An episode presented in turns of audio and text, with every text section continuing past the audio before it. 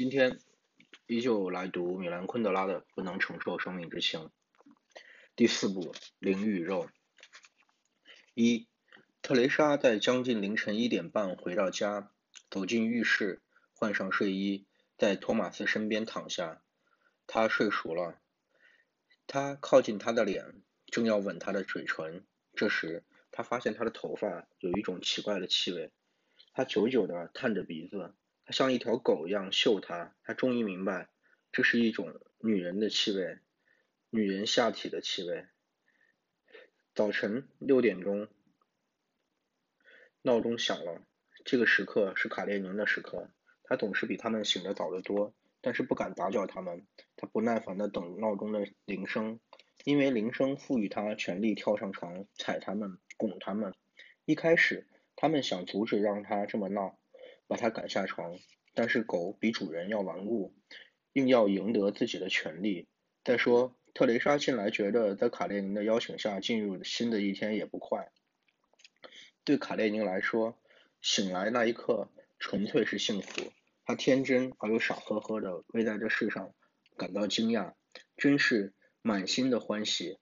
而特蕾莎总是不情愿醒来，延长夜晚，真不想再睁开眼睛。此时。卡列宁在门口等着，抬头盯着衣帽架，那上面挂着他的项圈和皮带。特蕾莎给他套上项圈，带他去买东西。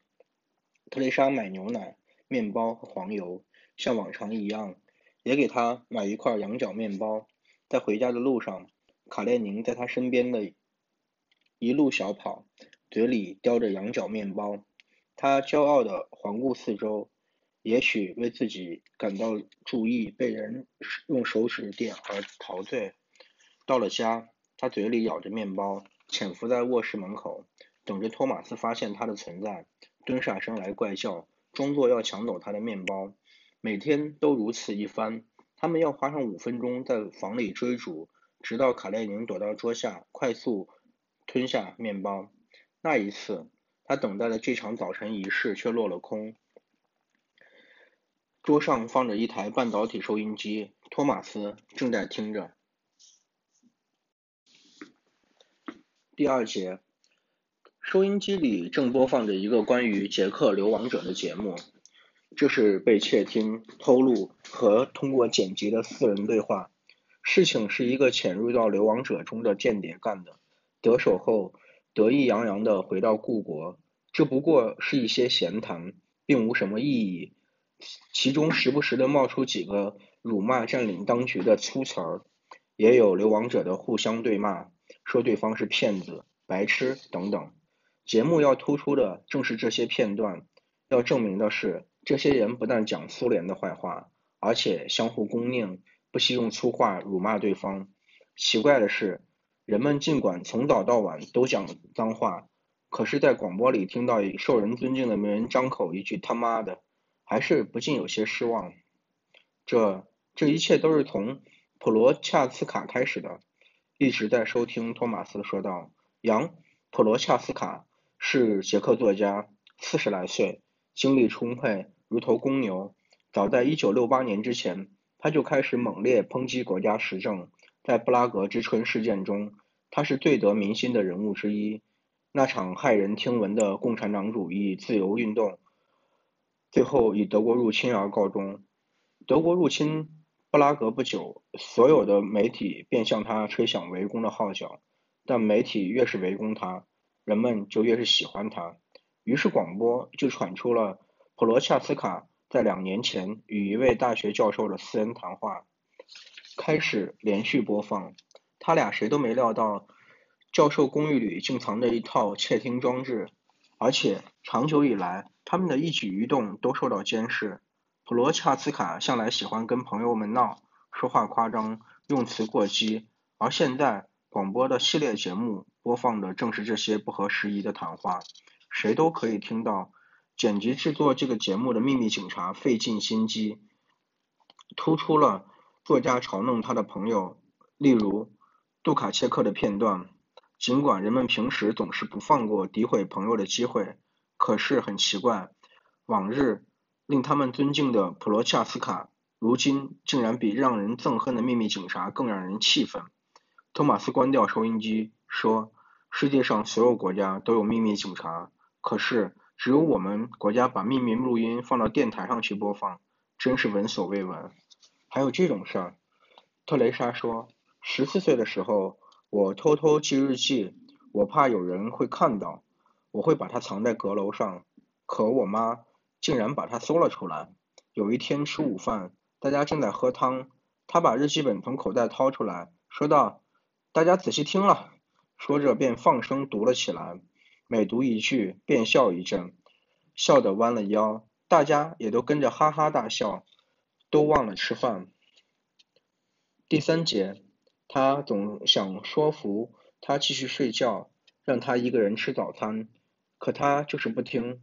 托马斯的工作是从早上七点到下午四点，可他是从下午四点到午夜。如果他不和他一起吃早饭，他们就只有星期天可以一起说话了。所以，他总是在他一起床，等他走了以后，再躺到床上睡一觉。但这一天，他怕自己又睡着了，因为十点钟他要去苏菲岛的桑拿浴室。桑拿浴的爱好者很多，而浴室位置很少，得走后门才进得去。幸好有一个被大学开除的教授，他的妻子在浴室认出那这个教授是托马斯以前一个病人的朋友。托马斯于是托这个病人，病人又托这个教授，教授再托他的妻子，这样。特蕾莎终于每个星期有机会去洗一次桑拿。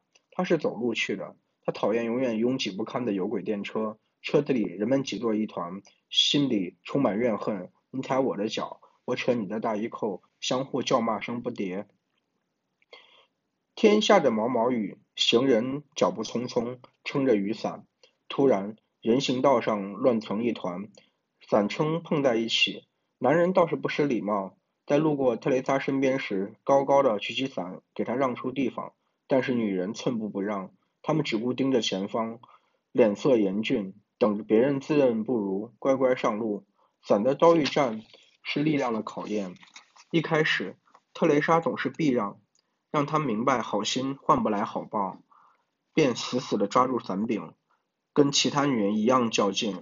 好几次，她的伞狠狠地撞到了迎面的伞上。但是没有哪个女人会说声对不起，通常大家都不吭声。但两三次后，他听到了“婊子”或者一声“狗屎”。在用伞武装起来的女人中间，有年轻的，有年老的，也但年轻的通常都是最勇猛的斗士。特蕾莎回想入侵的那段日子，年轻姑娘身着迷你裙，走过来走过去，举着国旗飘扬的长杆，这是对多年来。被迫禁欲的俄国士兵的性侵犯，他们来到布拉格，恐怕以为到了一个科幻小说杜撰出来的星球。这里竟是美艳的、令人难以置信的女人。她们以美丽的长腿为武器，表示蔑视，而这是整个俄国五六个世纪以来不曾见过的。在这段日子里，他为这些可怜女人以坦克为背景拍了无数照片。他曾多么钦佩她们，但今天。同样是这些女人，直冲冲地朝他撞来，气势汹汹，心怀恶意。他们高举的不再是旗帜，而是雨伞，但同样是那么骄傲。对外国军队，对不肯让道的雨伞，他们随时准备发起同样猛烈的攻击。第四节，他来到老城广场，广场上耸立着朴素庄严的泰恩大教堂，还有。排列成不规则四边形的巴洛克式房屋，十四世纪的老市政厅，以前完全占领广场的一方，但是二十四年前成了一片废墟。华沙、德累斯顿、科隆、布达佩斯以及柏林均在上一次战争中惨遭破坏，但这些城市的居民不忘重建家园，无比用心的恢复古老城区的面貌。这些城市让布拉格人患上了自卑情绪。在布拉格，那场战争摧毁的唯一一座古老建筑就是老市政厅。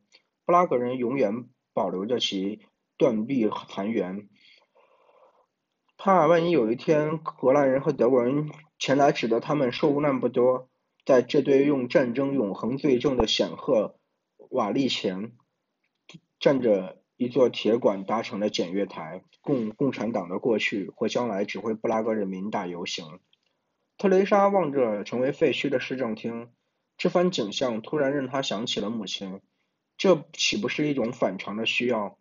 更要展示毁灭，显要丑陋，标举悲惨，露出断臂的残痕，强迫全世界都来观看。最近一段时间以来，一切都让她回想起自己的母亲，仿佛十多年前逃离的那个母亲的世界，又从各个方向朝她逼近，把他团团围住。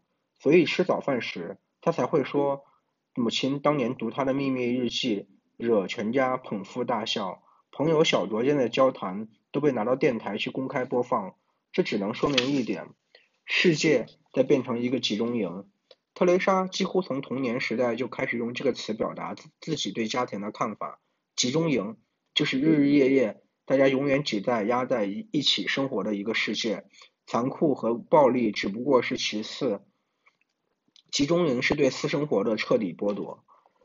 普罗恰斯卡虽然在自己家里与朋友喝酒聊天，却无处躲藏。他活在集中营里。特蕾莎以前和母亲住在一起，也是活在集中营里。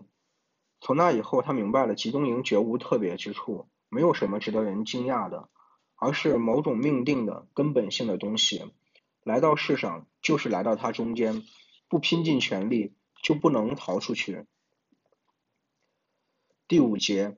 排列成梯形状的三排长凳，女人们坐在上面，挤得一个挨着一个。一个三十来岁的女人，长着一张十分标致的脸蛋，坐在特蕾莎身边，一个劲儿的出汗。她肩膀下面垂着两个大的、令人置信的乳房，身体一动就直摇晃。她起身时，特蕾莎注意到她的后臀也像两个巨大的皮带，与那张脸蛋毫无共同之处。也许这个女人。她也有久久地站在镜前，凝望着自己的身体，想透过身体瞥过灵魂，就像特蕾莎从童年时一起尝试的那样。以前，特蕾莎确实傻傻地认为身体能够访问灵魂的特征，可是酷似挂了四个大皮带的衣帽架的灵魂，又该有多可怕？特蕾莎站在站起来去冲淋浴，接着他走进外面去透透气。外面一直在下毛毛雨，他走到伏尔塔河上面，伸出栈桥，桥几米见方，四周高高的木板壁以保护女人避开城市射来的目光。他低下头，突然看到水下面正是他刚刚正想着的那个的女人的脸。那个女人朝特蕾莎微笑着，她长着秀气的鼻子和栗色的大眼睛，目光很孩子气。他走上扶梯，在柔和的面孔下面是两个直晃荡的大皮带，把冰冷的小水珠甩得到处都是。第六节，他走进屋去穿衣服。他站在一面大镜子前，不，他的身体可没什么可怕的地方。他的肩膀下面没有大皮带，两只乳房可以说相当小。以前他母亲常笑话他乳房不够大，没有应该有的那么大。这使他产生了某种自卑情绪，直到托马斯来，才把他解救出来。现在他可以接受他们的大小，他但他不喜欢乳头周围太大太深的乳晕。如果他可以设计自己的身体，他想要那种不起眼、精致的乳头，在乳房的圆拱上微微凸起，其颜色与皮肤其他部分挤进一体。可他那深红的大把心，令他感到。像是乡间画家因饥不择食的要求画出来的影画。他审视自己，心里想：要是自己的鼻子每天长长一毫米，会怎么样？过多长时间，他的脸会变得让人认不出来？如果他身体每个部分变大或缩小，直至和特蕾莎毫无共同之处，那他还是他吗？还会有另一个特蕾莎吗？当然，即使特蕾莎一点都不像特蕾莎。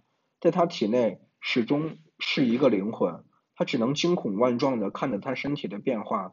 那么，特蕾莎和他身体之间有何关系呢？在他身体对待特蕾莎这个名字，总该有一点权利吧？如果身体没有这个权利，那么这个名字又属于什么？只能属于一种无形的、非物质的东西。特蕾莎一动不动，像被掩着一般站在镜子前。他望着自己身体，陌生，很陌生。然而却指定给他，而非其他人。这个身体令他厌恶，他没有能力成为生托马斯生活的唯一。他令他失望，背叛了他。整整一夜，他被迫呼吸着托马斯头发上另一个女人下体的味道。他突然想。像打发走一个女佣那样，把他的身体打发走，只让灵魂与托马斯在一起，把身体赶得远远的，让他表现得像其他女人身体一样，跟其他男人的身体厮混。既然他这个身体不能成为托马斯生命中的唯一，那么他就输掉了特蕾莎一生中最大的战役。好吧，让他走开吧，这身体。第七节，他回到家。在厨房站着草草的吃了午饭，一点胃口也没有。下午三点半，他给卡列宁系上皮带，带他一起去城郊他工作的饭店。他把杂志社辞退了，找了一份女招待的工作。这是在他从苏黎世回来几个月以后的事。说到底，就是因为他拍了七天俄国坦克，所以怎么也不肯原谅他。他是靠朋友才得到这份招待工作的。几个和他差不多在同一时间失去工作的人，也在这里找到了庇护所。在饭店的会计所，一位以前教神学的教授服务台处有位钱大使。他重，他重又担心起自己的腿来。以前他在外省当女招待时，发现他的腿肚子上尽是曲张的静脉。他很害怕，这是女招待的职业病，因为他们手上总是端着沉沉的东西，不是走就是跑，要么就是站着。现在的工作倒没以前那么累了，但开门为客人服务之前，他要搬运一箱箱沉重的啤酒和矿泉水，之后他还要站在柜台后面给客人倒倒酒。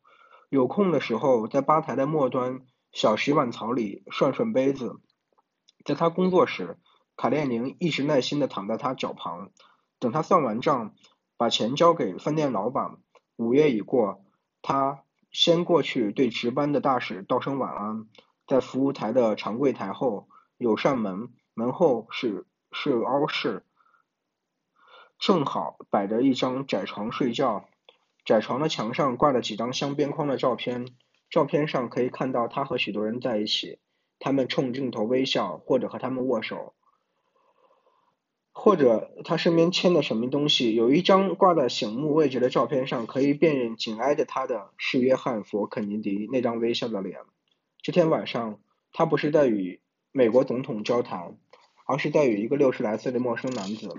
这人一看到特蕾莎，马上就闭上了嘴巴。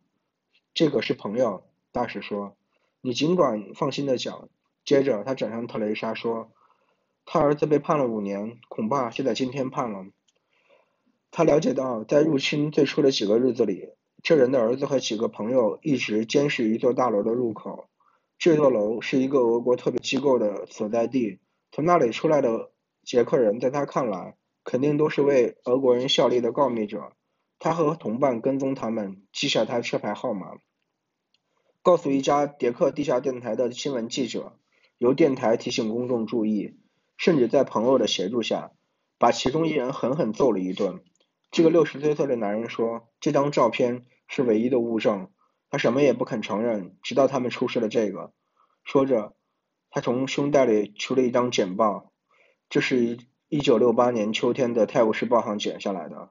照片上有个男人正掐着一个家伙的脖子，有人在围观。照片下面写着“惩罚奸细”。特蕾莎松了口气。不，这张照片不是他拍的。他和卡列宁一起穿过布拉格黑漆漆的街道，向家走去。他想起他拍摄坦克的日子，他是多么天真，所有人都是。他们以为在为祖国不惜生命，可惜不然。他们其实不知不觉的为俄国警察效了力。他凌晨一点半回到家，托马斯已经睡了。他头发里有股女人的气味，下体的气味。第八节。什么叫调情？可以说，调情是一种暗示有进一步性接触可能的行为，但又不担保这种可能性一定会兑现。换言之，调情没有保证成性交的承诺。特蕾莎站在吧台后面，为顾客斟酒，这些顾客全都主动向她进攻，诸如奉承的话、暗示、黄段子、引诱、笑脸、媚眼等等，构成了持续不断的进攻。他是否觉得这很讨厌？一点也不。他觉得有一种不可遏制的欲望，要把他自己的身体献出去，献给这股进攻的大潮。托马斯一不停地试图说服他，说爱与做爱完全是两码事。他拒绝接受这一点。现在他被男人包围着，可他们激不起他半点好感。要是跟他们睡觉，会是什么感觉？恨不得试试，至少没有保证的承诺，去调情的形式下去试试。别搞错了，他并不是要设法报复托马斯。他只是想找个出口，走出迷宫。他知道自己成了他的负担，他把事情想得太认真，把一切搞得成了悲剧。他无法明白肉体之爱的轻松和下不把肉体之爱带回当回事儿带来的快乐。他真想学会轻松，他真希望有人教他这么不合时宜了。如果对其他女人来说，调情是第二天性，是不足道的日常惯例，那么今后对他来说，则是重要的探索天地。他要从中认识到他能做什么，但一旦变得如此重要、如此严肃，他的调情便失去了所有的轻松，成了被迫的、有意识的、过分的行为。在承诺没有保证之间的平衡就被打破了。他太急于承诺，他没有足够明显表示出其承诺并不承担的什么。换言之，所有人觉得他轻佻的出奇，但可当男人要求兑现看来十拿九稳的承诺时，却。突然遭到反抗，他们只好对自己解释：这个特蕾莎又残酷又有心计。第九节，一个约莫十六岁的少年来到吧台，找了张圆凳坐下。他的谈话中夹杂了几句挑逗的话，像一幅画里画错的线条，既不能将错就错，又怎么也抹不掉。您的腿真美，他回敬道：“您好像能透过木柜台看到似的，我认识您。”我在街上看到过您，小伙子解释道。特蕾莎离身去叫到别的客人，他要了一杯白兰地，他拒绝了。我刚满十八岁，少年抗议道。那好，把身份证给我看看。休想！少年说。那好，那就喝试水吧。少年一言不发，起身走了。大约过了半个小时，他又回到吧台，动作夸张，满身烈酒味，三米外都能闻到。来杯汽水。您醉了，他说。少年指着特蕾莎身后指示牌上严禁向未满十八岁的未成年人销售酒精饮料。那上面禁止您卖酒给我。他用一个夸张的手指指着特蕾莎的。但你可没说我不能醉的权利。您在哪喝成这样的？特蕾莎问道。在对面的小酒馆。他放声大笑，接着又提出要一杯汽水。是吗？那您为什么不在了呢？因为我想看到您。少年说：“我爱您。”这句话，他的脸奇怪的扭曲着。他实在不明白他在嘲笑他吗？还是在向他献殷勤？或者是说笑话？或者很简单，他醉了，不知道自己在说什么。他把一杯汽水放在他面前，又去招呼其他的客人。我爱你。这几几个字仿佛耗尽了少年全部的力气。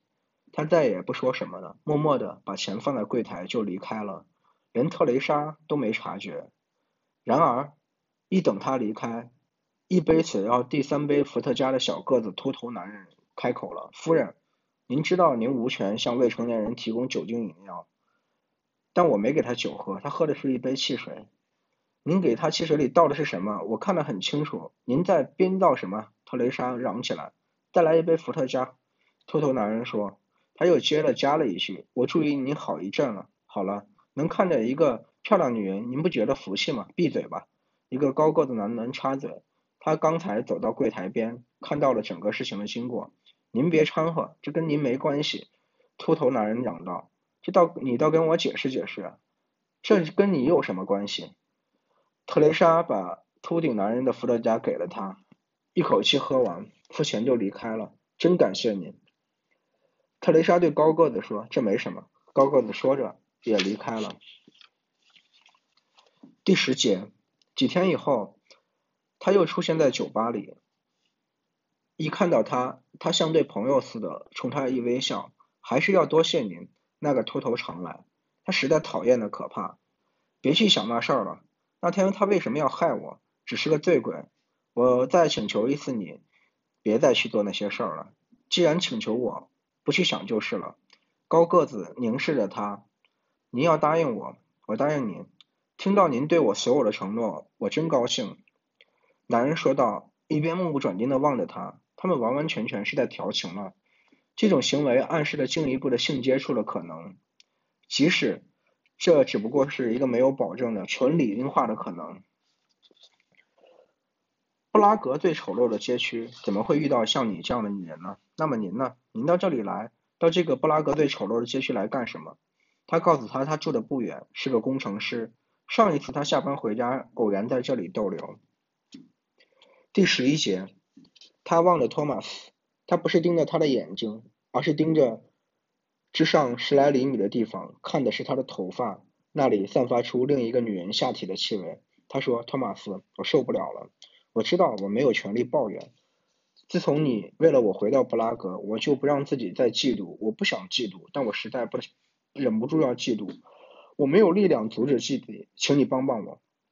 他搂起他的胳膊，把他带到一些他早年去散步的小广场，那里有长凳，蓝色的、黄色的、红色的。他们坐了下来。托马斯对他说：“我理解你，我知道你想要什么。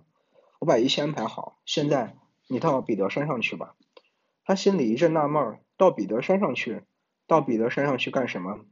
你爬到最高处就知道了。他一点都不想去，他身体很虚弱，简直无法离开凳子站起来。但他不能违抗托马斯，他努力站起来。他回头看着他，他始终坐在长凳上，向他露出几乎快乐的微笑。他挥挥手，十有八九是为了鼓励他。第十二节。彼得山是位于布拉格市中心一座树木葱茏的山山丘。来到山脚，他惊讶地发现一个人都没有，真奇怪。往常总是有许多布拉格的人来这里呼吸空气。他心里忐忑不安，但山路如此安静，而静谧是令人安心的。于是他不再紧张，充满信任地投入山的怀抱中。他向上走着，时而停下来看看身后。他看到脚下有许多城楼和桥，圣徒呃雕塑挥着拳头，两只石头眼睛凝望云端，这是世界上最美的城市。他到了最高点，在平常卖冰淇淋、明信片和饼干的小摊后面，延展开一片一望无际的草坪，上面稀松有几棵树。他们看到那里有几个人。他走过去，越靠近越是把脚步放慢。一共六个人，他们有的站着不动，有的在慢慢的来回走着，有点像高尔夫球手在观察地势的起伏，掂量手里的球棒，在比赛前全神贯注的让自己进入状态。他总算来到他们身边，在这六个人当中，他肯定和其中三个来是同样的原因，因为他们同样惶恐不安，看来有一大堆问题要问，可又怕打搅了他人，所以不愿意开口。只是带着询问的神色四处张望，另外三个显得宽容善良，其中一一个手里拿着枪，看到特蕾莎，他微笑的做了个手势，对，就是这里。他向他点头致意，感到不自在的可怕。男人又说道：“为了不出错，我要问一句，这是您自己的意愿吗？”说出不，这不是我的意愿很简单，但是托马斯对他很有信心，他无法让他失望。要是回到家，他要找什么理由？于是他说：“是，当然是，这是我的意愿。”手里拿枪的男人又接着说：“您必须明白我为什么问你这个问题。我们必须确信来找我们的人是自己非要死不可，不然我们是不会动手的。我们只不过是向他们提供服务。”他询问的目光停留在特蕾莎身上，他不得不又一次向他保证：“是的，您不要担心，这是我自己的意愿。您愿意第一个上吗？”他问道。他想推迟行刑，哪怕片刻都好。不，求求您不要。如果可能的话，我愿意最后一个。随您的便。男人说着走向其他人。两个助手没带武器，在这里是为了照顾要死的人。他们搀着想死的人的胳膊，陪着他们在草地走着。绿叶如茵，一望无际。自愿受刑者可以选择自己是一棵树。他们停下脚步，久久地打量着，怎么也拿不定主意。最后。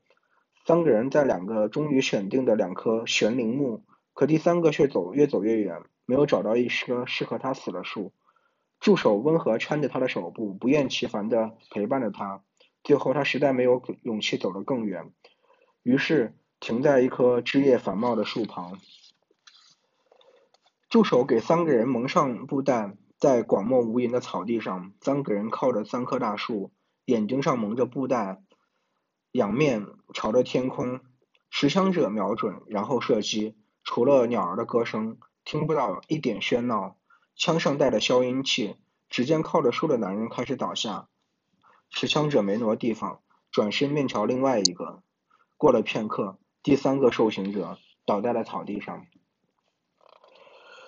第十四节，一个助手一声不吭地走到特蕾莎，他拿着一条深蓝色的布袋，他明白他要来蒙蒙他的眼睛。他摇摇头，说：“不，我要看见这一切。这不是他拒绝的真正理由。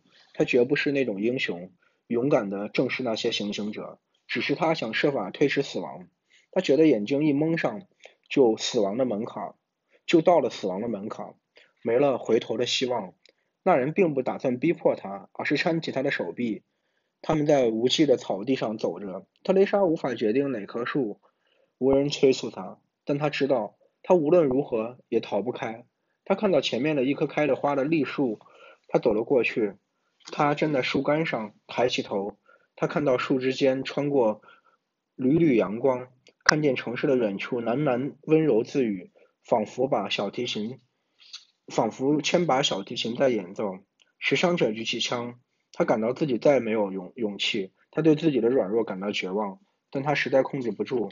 不，这不是我的意愿。持枪者立刻垂下了枪口，平静地说：“如果这不是您的意愿，我就不能这么做。我没有这个权利。”他声音和蔼可亲，仿佛在向特蕾莎道歉，因为他们不能去枪杀一个不愿意死的人。他的和蔼可亲令他心碎，他转过头去，对着树干嚎啕大哭。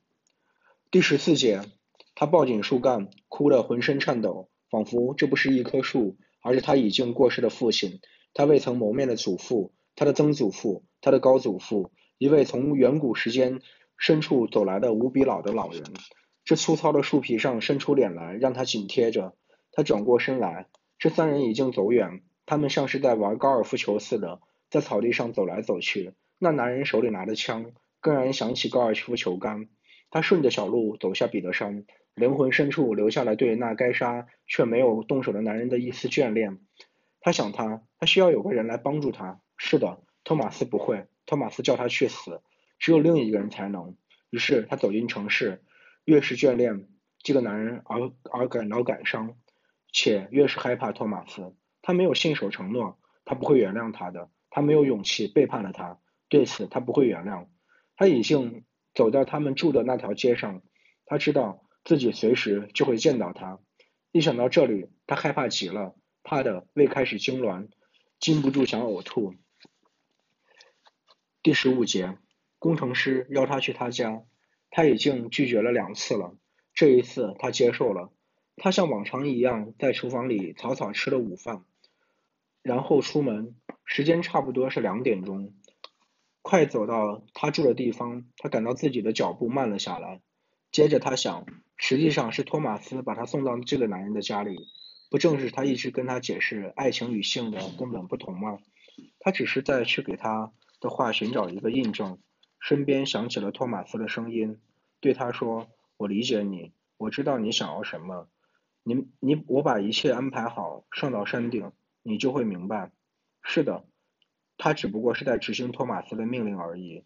他不想在工程师家过夜，他只喝了咖啡，看着自己如何走向不忠的边缘。他把自己的身体推向那边缘，在不忠的示众柱上待了片刻。然后，当托马斯当工程师试图将他抱在怀里那一刻，他会像他在彼得山对持枪的男人那样对他说：“不不，这不是我的意愿。”那男人会垂下他的枪口，温柔地说：“如果这不是您的意愿，我就不能这么做。我没有这个权利。”他转过头去，朝向树干嚎啕大哭。第十六节，这是建于世纪初、位于布拉格郊外、工人居住的一座房屋。他走进过道，两边是灰石灰墙，脏兮兮的。沿着楼梯年久失修的石阶台和金手扶手，他来到二楼，往左拐，是第二个门，没有门牌，也没有门铃。他敲了敲门，打开门，整个住所只有一个房间，离门两米的地方用一块帘子遮起来，让人感觉像个门厅。这里有一张桌子、一个炉子以及一张小冰箱。进到屋里，他发现窄窄长长的房间正对面。在房间的尽头是一一扇狭长的窗户，在在一边是书架，在另一边是张沙发和唯一的一把扶手椅。我家里很简单，工程师说，但愿没有让你失望。不，一点也不。特蕾莎说，两只眼睛紧盯着占领整个墙壁、放满书的书架。这个男人没有像样的书书桌，但有很多很多的书。特蕾莎为此感到欣喜。一路上一直伴随着他的不安开始消除。从小时候起，他把书看作一个秘密兄弟会的标志。有许多一个书架的人是不会伤害他的。他问他想喝点什么，来点葡萄酒。不不，他不想喝酒。如果非要喝点什么，那就喝咖啡吧。他消失在帘子后面。他走进书架，其中一本书擒住了他，是索佛克勒斯的《俄狄浦斯》的一个译本。多么奇怪！竟然在一个陌生人家找到这本书。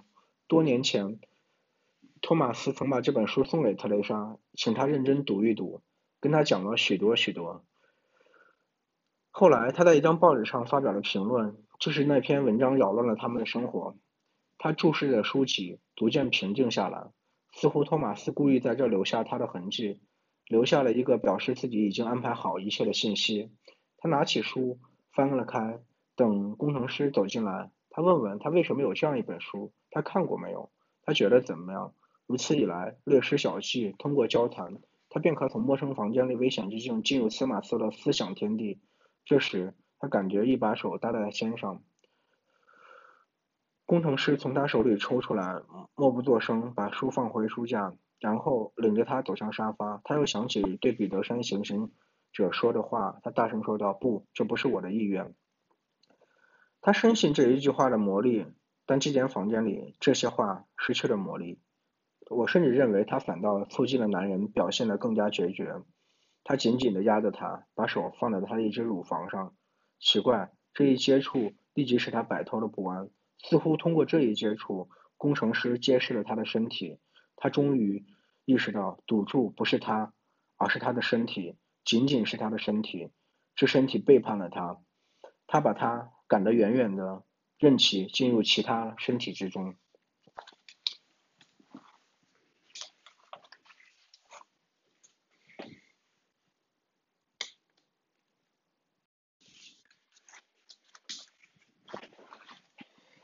第十七节，他解开他上衣的一个纽扣，等着他自己解下去。面对这番请期待，他没有顺从，他把自己的身体赶得远远的。他不想为他负一点责任，他不既不脱衣服，也不反抗，他的灵魂以此表示，在根本不赞成正在发生的事的同时，他表示，他选择保持中立。他脱去他的衣服，在这个过程中，他几乎是木然的。他亲他，他的嘴唇没有任何回应。接着，他突然发现自己的下体已经湿润，他感到吃惊。他觉得，正是因为自己不愿意，他越加兴奋。他的灵魂已经暗暗的同意进行了一切，不过他也知道要延长这种强烈的兴奋，他即使同意也要保持沉默。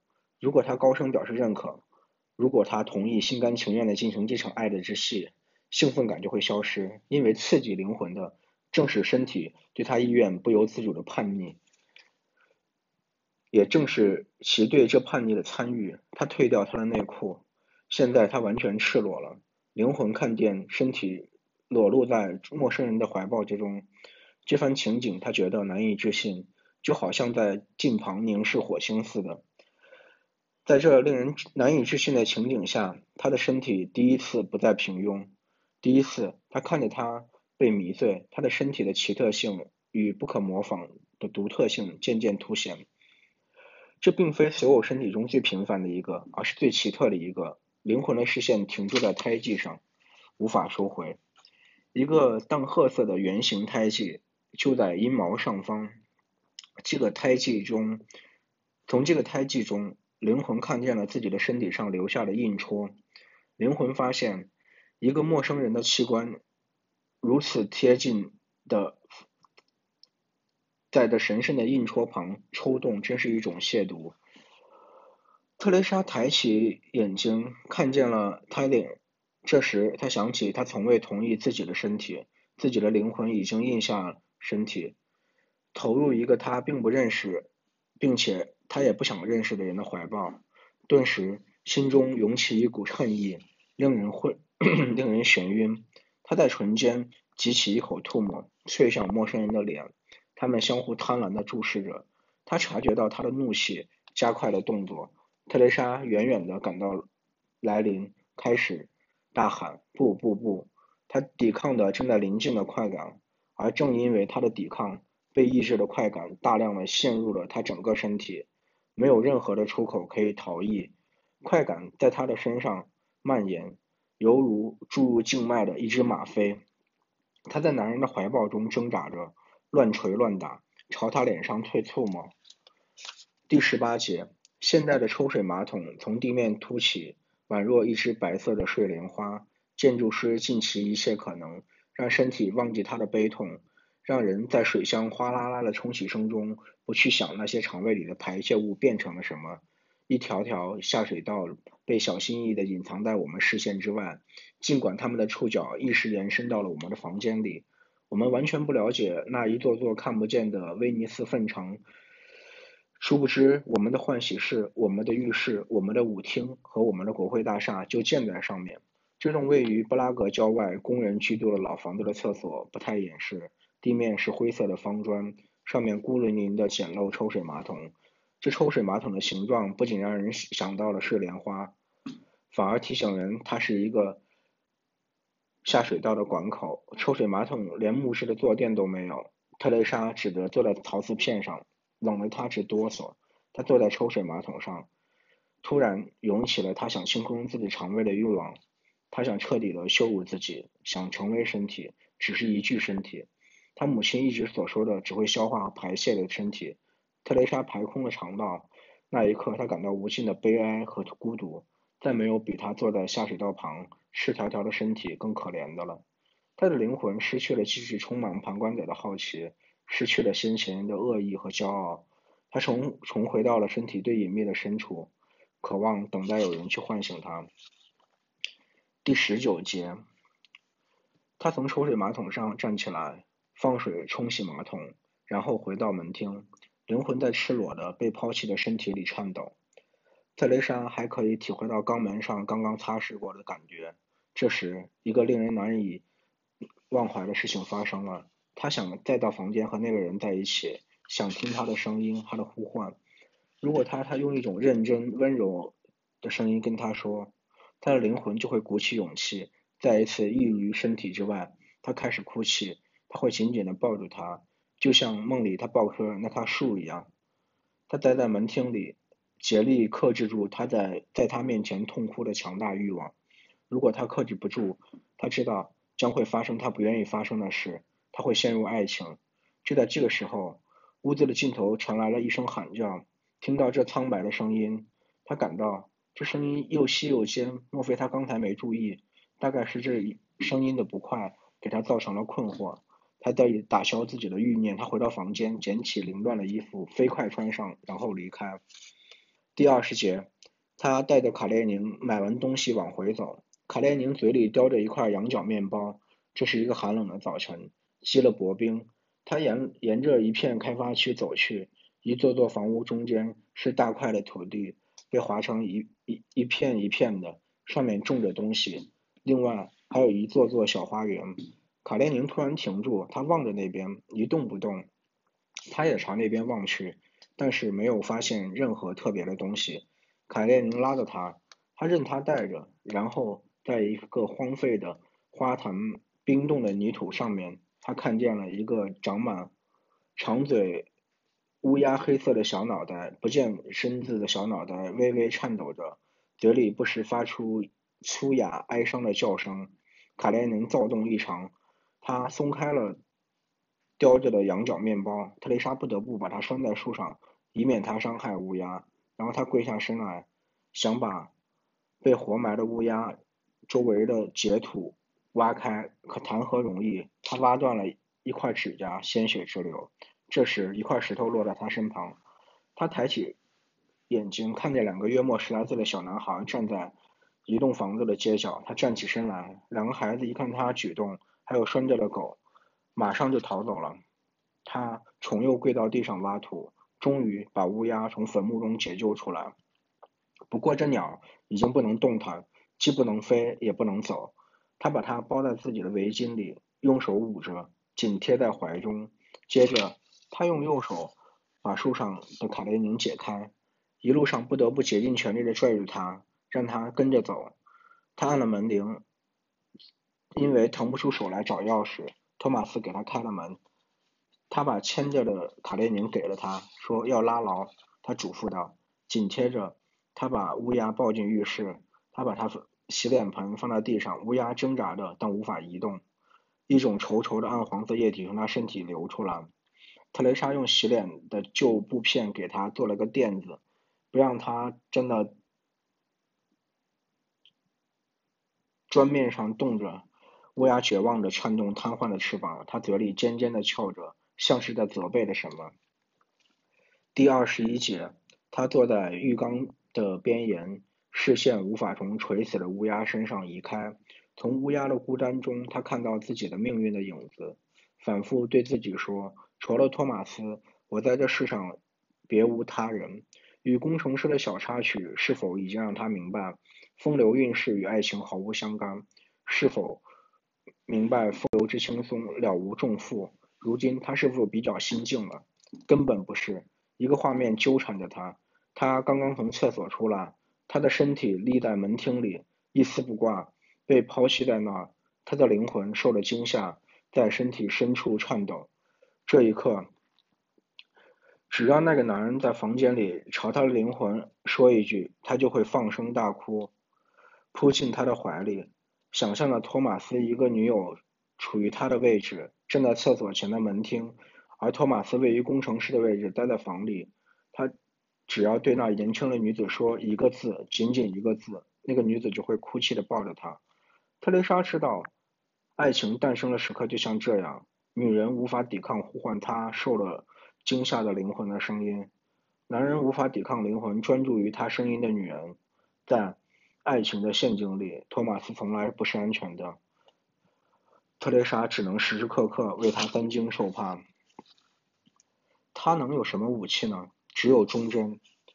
他的忠贞从一开始，从第一天就给了他，仿佛一开始就知道自己没有任何别的东西可以给他。他们的爱情是一座不对称的奇特建筑，它建立在托马斯对特蕾莎之忠贞的绝对信念上，就像一座。庞大的宫殿紧基于仅有的一根柱子。现在乌鸦几乎再也不能动翅膀了，只有伤痕累累、被折断的爪子勉强的在抽搐着。特蕾莎不愿意抛弃它，仿佛守着一个临死的姐妹。后来，她还是进了厨房，急匆匆的吃了午饭。当她回到家的时候，乌鸦已经死了。第二十二节，在他们交往的头一年。特蕾莎做爱时总要叫喊，这叫喊我已经说过，力图蒙蔽、阻塞一切感官。后来她叫喊少了些，但是他的灵魂一直被爱情所蒙蔽，看不见任何东西。当他跟工程师睡觉时，因为没有爱情，他的灵魂终于又恢复了视力。他又来到桑拿浴室，重新站在镜子前，看着看着自己，脑海里出现了在工程师自己家里做爱的情形。他回到家里，不是情人。说实话，他甚至不能描述他的样子。也许他压根都没注意到他赤身裸体是什么样子。他回忆起来，是自己的身体，是他的阴毛和在阴毛上面那圆形胎记。这块胎记对他来说，一直只是身体肌肤的一块小小缺陷，如今却深深的刻入他的记忆。当与陌生人的感官发生令人置信的、令人难以置信的亲近时，他想看到他，想再看到他，我不得不再次想到，他不想看到陌生人的下体，他想看到的是那下体旁他自己的阴部。他不喜欢别人的身体，他喜欢自己的身体，喜欢自己的身体突然被暴露在外，越贴近越陌生就越兴奋的身体。他看着自己淋浴后布满细小水珠的身体，想着工程师哪一天会来到酒吧。他渴望他来，渴望他来邀请他，他无比渴望。第二十三节，一天又一天来临，他害怕看到工程师出现在吧台上，害怕自己没有力量说不。可这随着日子一天天过去，渐渐的从害怕变成了害怕他不来。一天过，一个月过去了，工程师丝毫不见踪影。对特蕾莎来说，这是无法解释的。失望的心情被不安替代。他为什么没有来？他应付着顾客，小秃头又来了。他有天晚上曾告诉他卖酒给未成年人。他正亮着大嗓门想着一个下流的故事。这个故事他在外省伺候过的那些嘴酒鬼嘴里听了千万遍。他又一次感到被母亲的世界所困扰了，于是非常粗暴的打断了他。小秃头气急败坏：“你没权命令我！我们让你在酒吧工作，你就知足吧。我们，我们是谁？就是我们。”说着，他又要了杯伏特加。记住。我不会任你羞辱的。说着，他用手指了指特蕾莎戴了几串廉价的珍珠项链，嚷道：“你的珍珠项链哪来的？肯定不是你那擦窗户的丈夫送给你的。他挣了那点钱，根本没法给你买珍珠项链。是客人给你的吧？用什么换的？嗯？闭嘴！马上闭嘴！”小秃头企图一把抓住链项链，说：“记住，我们这儿禁止卖淫。”卡列宁嗖的一下站起来，前爪搭在吧台，叫了起来。第二十四节，他是个警察。大使说：“要是个警察，他应该更隐秘些。”特蕾莎说：“一个不保密的秘密警察顶什么用？”大使盘腿坐着，像瑜伽课上教的那份姿势。墙壁上，肯尼迪的微笑仿佛在对他的话给予给予一种认可。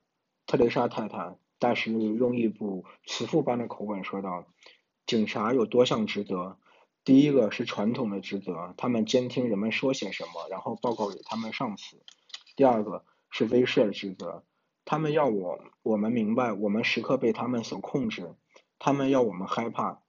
那个秃头就想这样。第三个职责是制造给加罪于我们的情景。如今，要是控告我们阴谋颠覆国家，他们已无利可图。”因为这样做只会为我们引来更多的同情，他们更想达到的是设法我们的兜里搜到大麻，或者证明我们强奸了一个十二岁小女孩。要找到一个小女孩来作证，他们总有法子的。特蕾莎突然想到工程师，他一直没有再来，该如何解释？大使继续说，他们必须给人设陷阱，以便控制他们为自己服务，利用他们再给别人设陷阱。如此一来，渐渐。的整个民族民族就变成了一个告密的庞大组织。特蕾莎心里只琢磨一件事儿：工程师肯定是警察派给他身边的。还有那个跑到对面小酒馆喝得醉醺醺，然后又回来向他表白的奇怪男孩又是谁？就是因为这个孩子，警察才找他的茬。还有工程师出来替他暴打不行。三人合演了一桩精心推推举好的信。那个男人对他表示同情，任务就是引诱他。他怎么没有想到，那住宅一直有点不对劲，完全不像那家伙住的住的地方。一个穿着体面的工程师怎么会住那么简陋的房子？他真是工程师？如果是他，怎么会下午两点不上班？难以想象一个工程师竟然读俄狄浦斯。不，那不是一个工程师的书架，倒像一个穷困潦倒的知识分子的书架。如今他被投入监狱，这房子给没收了。他十岁时，他们把他父亲给抓走了。连把房子、连书架都没收了，谁知道那房子后来派什么用？现在他明白了，他为什么一直没有再来。他已经完成了任务。什么任务？那个警察说：“别忘了，如今我们这儿禁止卖淫。”他是因为有点醉了，不觉中泄露了底细。那时，那个假工程师会出来作证，证明他跟他上了床，问他要了钱。他们会把拿这桩丑事来威胁他，逼告发。酒吧喝酒的人，大使想办法叫他安心。在我看来，您这倒霉事儿倒没太大危险，也许吧。他哽咽着，随后他拉着卡列宁出了门，置身于布拉格黑漆漆的街道上。第二十五节，要逃避痛苦，最常见的就是躲起来。在时间的轨道上，人们想象一条线，超脱了这条线，当前的痛苦便不复存在了。但是特蕾莎看不到她面前的这条线，唯唯有回顾过去，才能带给他一丝安慰。又是一个星期天，他们驱车远离布拉格。托马斯开车，特蕾莎坐在他身旁，卡列宁在后座。他不时把脑袋探到前座去舔他们的耳朵。两个小时以后，他们来到一座温泉小城。五六年前，他们曾在这儿住着。他们想停下来过夜。他们把身子停在广场上，下了车，什么都没变。对面是他们住过的旅馆，门前还是那棵老椴树。旅馆在左，是长长的古老木木拱廊，在拱廊最尽头，一个大理石池子流淌着泉水，和以前一样，不少人端着酒杯，正探身向着向着池水。托马斯指着旅馆，还是有些变了。以前它叫大旅馆，现在。上面写着贝加尔。他们看了看里转拐角处的牌子，叫莫斯科广场。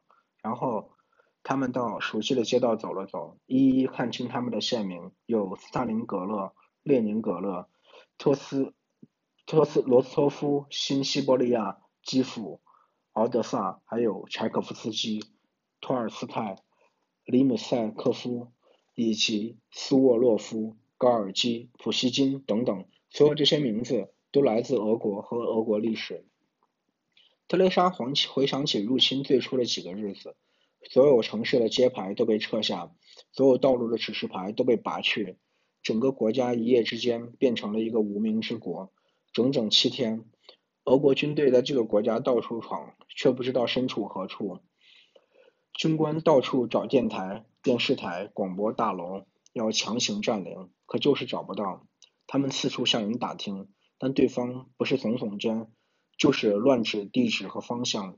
年复一年，这种无名的状况似乎对这个国家并不是没有危害。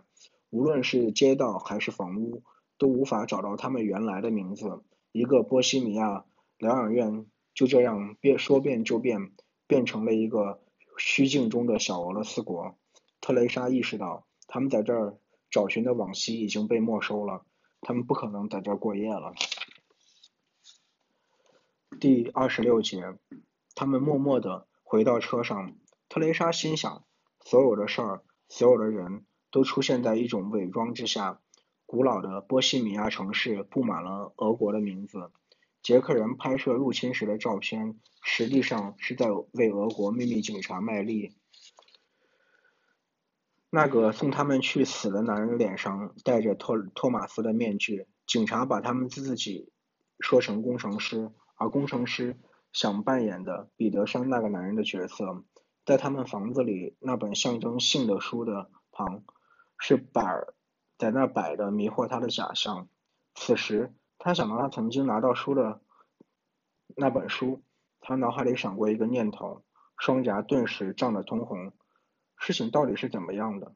工程师说他去煮咖啡，他走进书架，抽出苏弗克勒斯的《俄狄浦斯》。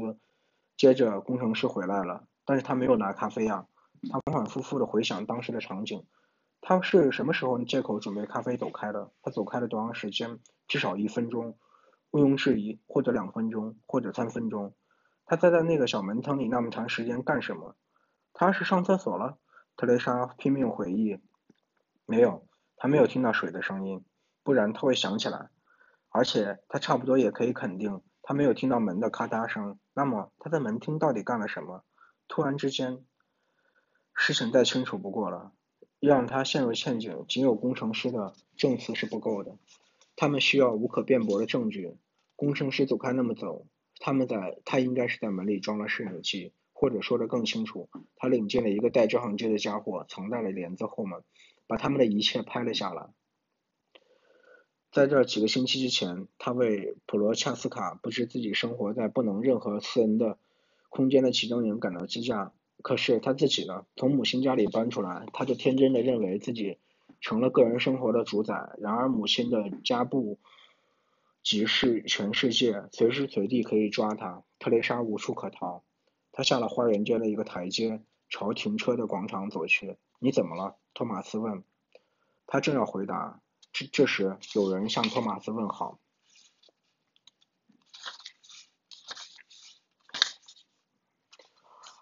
二十七节，是一个五十来岁的男人，有着一张饱经风霜的脸，是个农民。托马斯以前给他做过手术，手术后医院每年送他来这座温泉小城市进行一次治疗。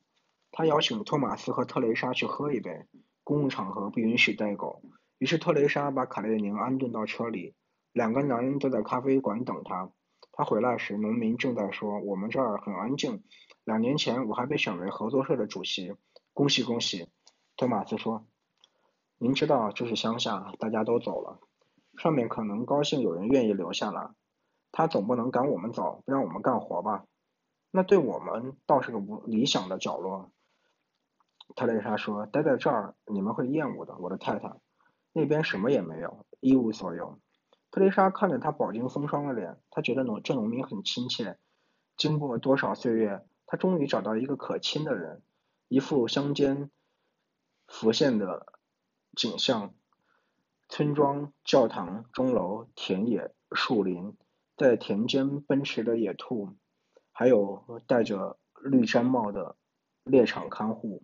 他从来没有在乡下住过，这是他道听途说所形成的印象，或者书上看到的，或者是老祖宗记在他潜意识里的。然而这种印象刻在他脑里，清晰分明，宛若家庭印象中那么清楚。您还有病痛吗？农民指了指脖子后面的脊椎连接处，这儿有时会痛。